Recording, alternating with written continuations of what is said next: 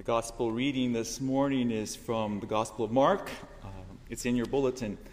I am going to read, though, uh, the translation called The Message, uh, written by Eugene Peterson. So it gives us a little different nuance of what you'll be, of the passage, but um, so you, you can't follow along. Jesus left there and returned to his hometown. His disciples came along. On the Sabbath, he gave a lecture in the meeting place. He made a real hit, impressing everyone. We had no idea he was so good, they said. How did he get so wise all of a sudden? Get such ability? But in the next breath, they were cutting him down. He's just a carpenter, Mary's boy.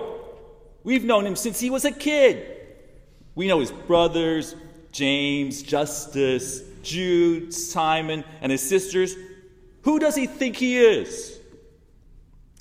They tripped over what little they knew about him and fell sprawling, and they never got any further. Jesus told them a prophet has little honor in his hometown among his relatives on the streets he played in as a child. Jesus wasn't able to do much of anything there. He laid hands on a few sick people and healed them. That's all. He couldn't get over their stubbornness. He left and made a circuit of the other villages teaching.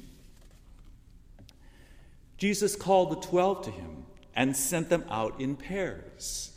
He gave them authority and power to deal with the evil oppression. He sent them off with these instructions. don't think don't think you need a lot of extra equipment for this. You you are the equipment. no special appeals for funds. Keep it simple and no luxury inns, no, no modest place, get a modest place and be content there until you leave. and if you're not welcomed, not listened to, quietly withdraw. Don't make a scene. Shrug your shoulders and be on your way. And they were on the road they preached with joyful urgency that life can be radically different, right and left. They sent the demons packing.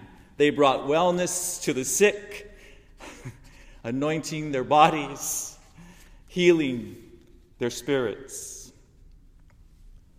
When I fall in love, it will be forever or I'll never fall in love in a restless world like this is. Love is ended before it's begun, and too many moonlight kisses seem to cool in the warmth of the sun. When I give my heart, it will be completely, or I'll never give my heart. And the moment I can feel that, you feel that way too, is when I fall in love with you. When I, when we fell head over heels in love, oh my God, do you remember what you were like? What were we thinking? We weren't, obviously. Consumed with the one we would die for, nothing else in the world mattered. Our red hot passion kept us laser focused, and we laughed and we cried and we played harder than we ever had in our lives. Falling in love is crazy and, painful and wonderful all at the same time, and, and we never really know how or when it happened until it's too late. Our hilarious gospel passage describes people that are crazy in love. Jesus and his disciples, his lovesick disciples. We often read and or hear the word of God without any emotions. How could anyone read, read the great romance novel like the telephone directory? It's all about love. Amen? Amen. The story this morning is all about the comical beginning of the love invasion. Jesus sending out his giddy, playful followers to go forth and party hardy. His instructions are totally insane, and they have nothing to do with poverty. Jesus' words are for people that have fallen in love. His crazy directives are about priority and passion. Jesus knows that his crazy in love disciples and you and I get distracted from time to time along the way to godly play. We get distracted by things and by work eh, and by politics and by TV and by trying to survive in the insanely expensive Bay Area, etc., etc., etc. God, God calls her lovesick people to stay focused and focused on the love that is in the air and in our hearts. This challenging practice is otherwise known as soul care, and it is completely antithetical to the gods of distraction.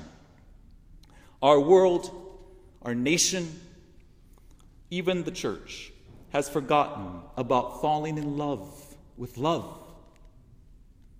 And the biggest problem, the biggest problem with being distracted is that we don't have time to be present.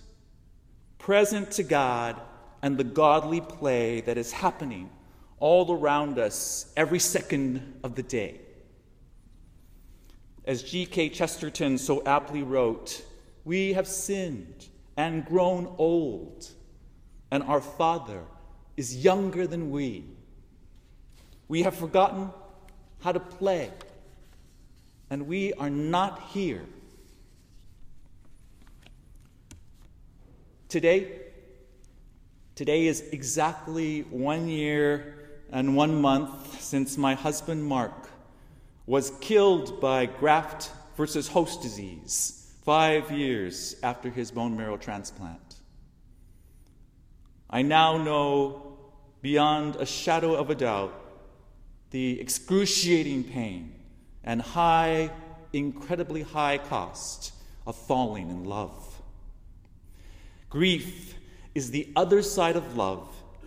And just like joy filled love, sorrow filled grief demands that you stay focused and be so present.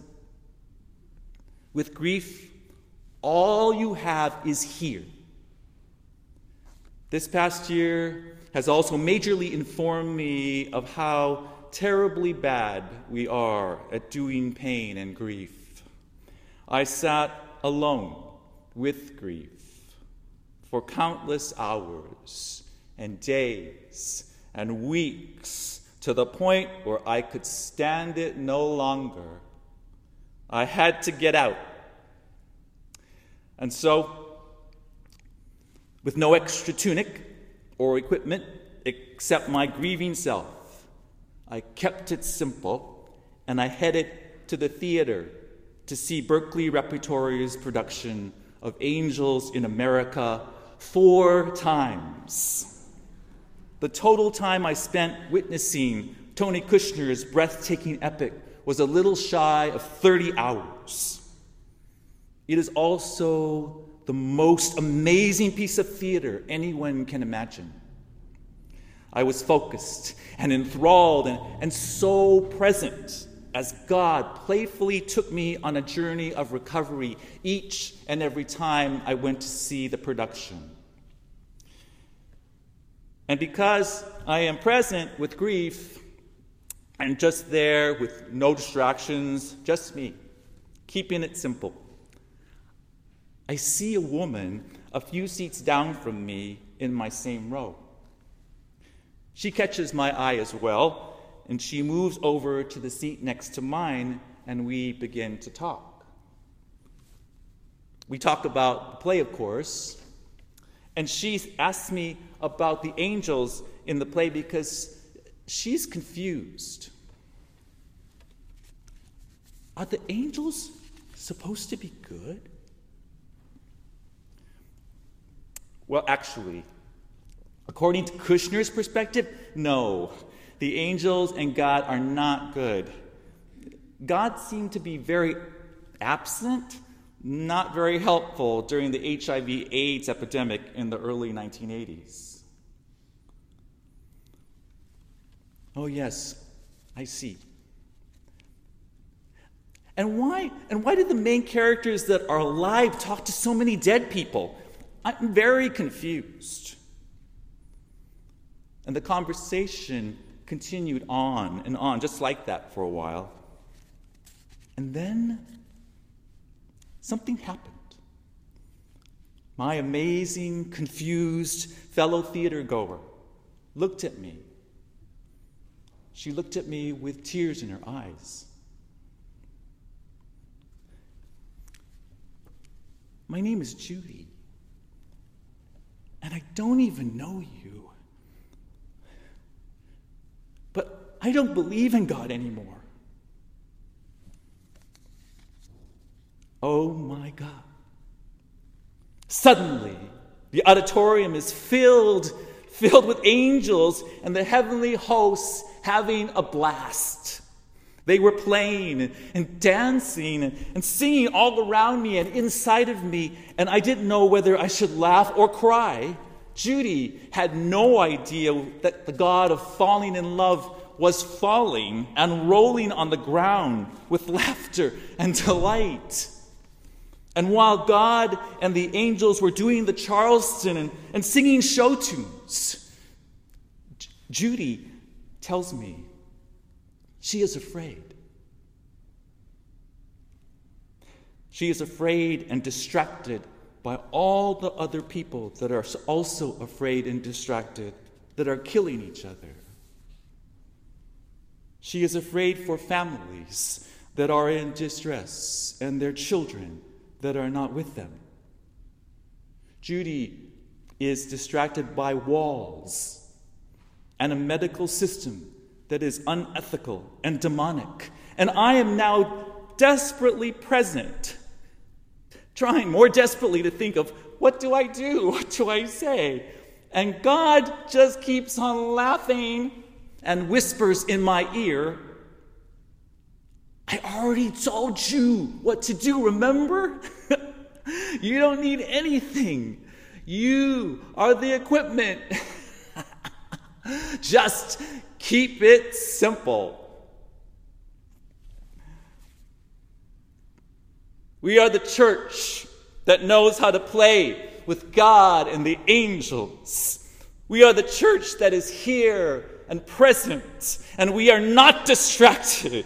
We don't give a flying piece of pie about distractions. There are angels in America and in the world, and we see and hear what God is doing in the midst of all distractions. And we know, and we know God has invited everyone to the party, to the life that is completely and radically different. God is laughing and healing and casting out demons and fear, and she is promoting a wellness that goes beyond all medical systems, soul care.